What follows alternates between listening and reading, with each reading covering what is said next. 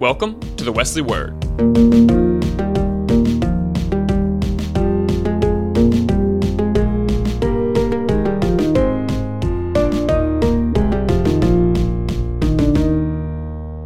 Welcome to Wesley Worship. We're glad y'all are here. Um, it's been a week, y'all, and so I was, was going to claim that. Um, been a week for me, been a day for me, and so I also want to say thank you for singing. Um, my mind has sort of been elsewhere. I got a lot of family. I'm originally from New Orleans, and so most of my family decided to stay. My grandpa was like, oh, I brought the patio furniture in. It's all good. Meanwhile, like Hurricane Four is like, bam, here I am. And so uh, I say it jokingly, but like I've been worried um, all day, and so my mind's kind of there. But the singing the last uh, few songs uh, really kind of lifted my spirit and reminded me of why I'm here and why we worship together. Right? There's sometimes when some of our minds are different places and different stuff, but um, as we mentioned last week, so as we defined who we were as a community, right? That we're a place we're all welcome, where we treat each other like family. And sometimes that means when some of us can't sing or we're a little distracted or a little bit, you know, we got a lot going on, and the community sings for us and with us. It lifts us up. And so I thank you for living in to that community. Um, as we, we look into week two, what it means to be defined. Again, last week we started by defining who we are, who is us, Clemson Wesley. And again, uh, a place where all are welcome, unequivocally, like you are welcome because you are created in the image of God. Every single person on this earth has been breathed by God, has been given that life. And so we accept them as children of God for who they are treat them like family. We want you to grow in your faith, and so hope that you checked out some small groups this week, either with us or another campus ministry somewhere, or if not, they're happening again this week. And so encourage you to, to grow in your faith and to get plugged into a small group. And then we've got some great service opportunities coming that we want you to, to serve and to reach out, find ways to love God and love neighbor. Uh, we're going to continue our Define series tonight, and then we'll wrap up next week. But uh, our scripture tonight comes from the Gospel of John, beginning in the ninth chapter. I'm not going to read all like 40,000 verses of this ninth chapter because it's a whole long story, but I'm read 12 and then I'll fill you in. Okay? So hear these uh, from John 9, verses 1 through 12. As he walked along, he being Jesus, right? As he walked along, he saw a man blind from birth. His disciples asked him, Rabbi, who sinned, this man or his parents, that he was born blind? And Jesus answered, Neither this man nor his parents sinned. He was born blind so that God's work might be revealed in him. He must work the works of him who sent me while it is day. Night is coming when no one can work. As long as I'm in the world, I am the light of the world. And when he had said this, he spat on the ground, made some mud with some saliva. This is pre COVID, right? And spread the mud on the man's eyes, saying to him, Go, wash in the pool of Siloam, which means sent. And then he went and washed and came back able to see. The neighbors who had seen him before as a beggar began to ask, Is this not the man who used to sit and beg? Some were saying, It is he. Others were saying, No, but it's someone like him. He kept saying, I'm the man. But they kept asking him, Then how were your eyes opened? And he answered, The man called Jesus made mud, spread it on my eyes, and said to me, Go to Siloam and wash. And then I went and washed and received my sight. And they said to him, Where is he? And he said, I don't know. It's the word of God for the people of God. Thanks be to God. That's how I envision him answering anyway, right? So we just think about what it means to define. And tonight we're looking at how we define you or how we define me, right? How do we define ourselves? A better word, that's what I'm looking for, right? Last week, how do we define us as an organization? This week, how do you define you? How, do, how, are, how are you defined? How do we define ourselves? And what I love about this passage is it reminds us that sometimes it's hard to define ourselves because the community around us isn't always super supportive. Right? Here, Jesus comes, spits in the mud, makes a, this, um, you know, this nice little muddy concoction, rubs it on the, on the dude's eyes.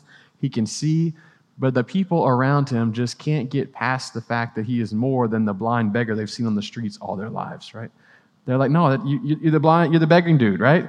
And he's like, no, I'm, I'm, I'm, I'm, I'm, me, right? And they, they don't accept that Jesus could heal him. They don't accept that he could be something more. They just label him with being the blind beggar on the street.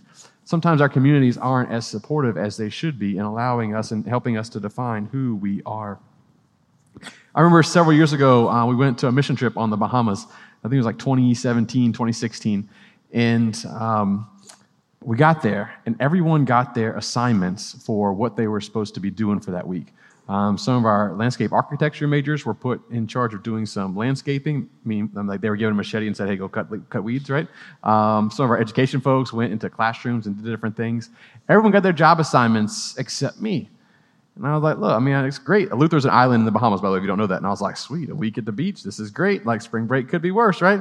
I said, what am I supposed to do all week? And they said, Steve, you're going to be our motivational speaker. you're right. That's funny. No, you're a motivational speaker. We'll pick you up at nine tomorrow morning. Can't wait. To see you then.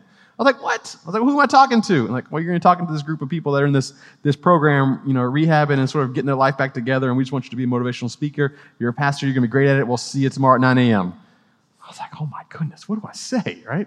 This is an island that has over 80% unemployment, right? And the, the folks that I was going to talk to the next day were, I mean, most of them were trying to find a career. They've been out of work for a long, long time. And the ministry that we're working with has started this technical school to sort of give them some job skills and this sort of stuff. But I was thinking, what in the world do I say to these folks?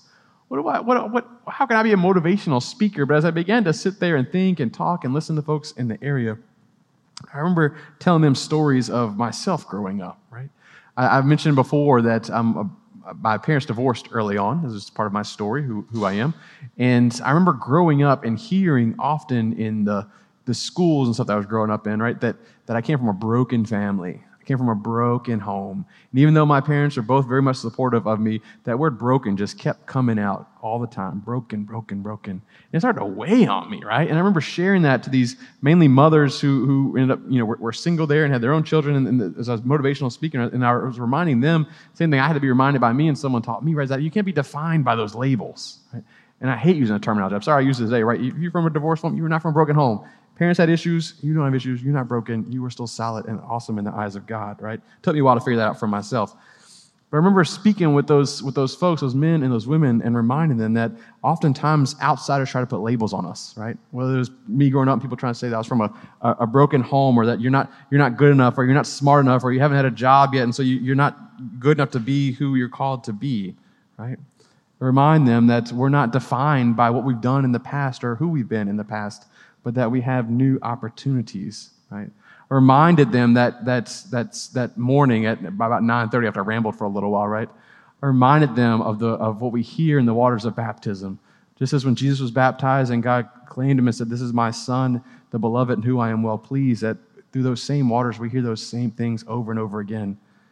Where God calls each and every one of us, says, You are my daughter, my beloved child, in whom I am well pleased. You are my son, who my beloved child, who in whom I am well pleased.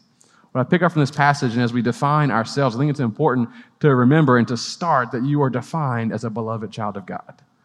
Right? Who, me? Even me? Yes, you. Even when the community around you has said, nah, that, you know, you, you're still that old blind beggar. Jesus is trying to put mud, even sometimes in our own eyes, to clear up our own vision so that we might see ourselves for who we are as a beloved child of God. And if you get nothing else as how you will define yourself this year, hope that you will take a big, deep breath and just say, I'm a child of God. I'm a daughter of God. I'm a son of God. I'm a beloved child of God. And so that's how we define ourselves. That's how we are looked at, each and every person. No matter what's been going on, where you're at, you are defined by that. Not the label that people around you want to put on you, but you are defined by what God gives us through baptism and through those waters that you are beloved child of God in whom God is well pleased. Right? God brings about a good new vision. And sometimes it requires us to sort of peel back the layers and to see again. We feel like we're sort of metaphorically blind and can't even see ourselves in the mirror sometimes. So we ask God to give, our, uh, give us some grace and to put some mud on our own eyes that we can even see not just others, but sometimes we need to see ourselves first and be reminded of who we are. But this, tonight, I'm trying to keep it short because I do want um, what, what, Andrew was talking about. It's not a mandatory um, meet some new friends night, but we thought this would be a cool thing, right? Define you. What not a great night to like define you and some speed dating type thing. Not speed dating. You're not trying to find your partner here, okay? We're just trying to make friends, all right? If it happens, it happens, but that's not the intent. There, I said it, all right? But here's the question. I'll just kind of wrap up with this. How will you be defined this year? How will you be defined this year? Knowing that you are a beloved child of God, how will you be defined and how do you want to define yourself? No matter what you define yourself or how you define yourself in the past, will you, are you willing to claim and to accept, right? There's nothing you can choose. Whether you like it or not, you are a beloved child of God. But are you in the inside willing to accept that and to live into that as a beloved child?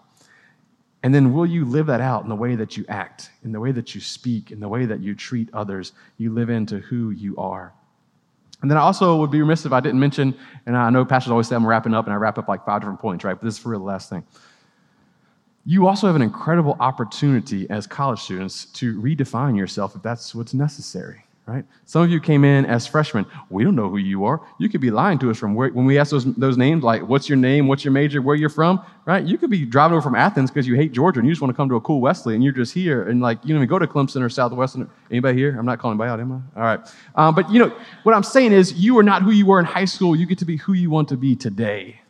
You can reclaim that, right? You had a bad freshman year, some stuff went down, you like got messed up and whatever, and you know, you had some broken relationships, different things. You get to redefine yourself and say, who do I want to be today?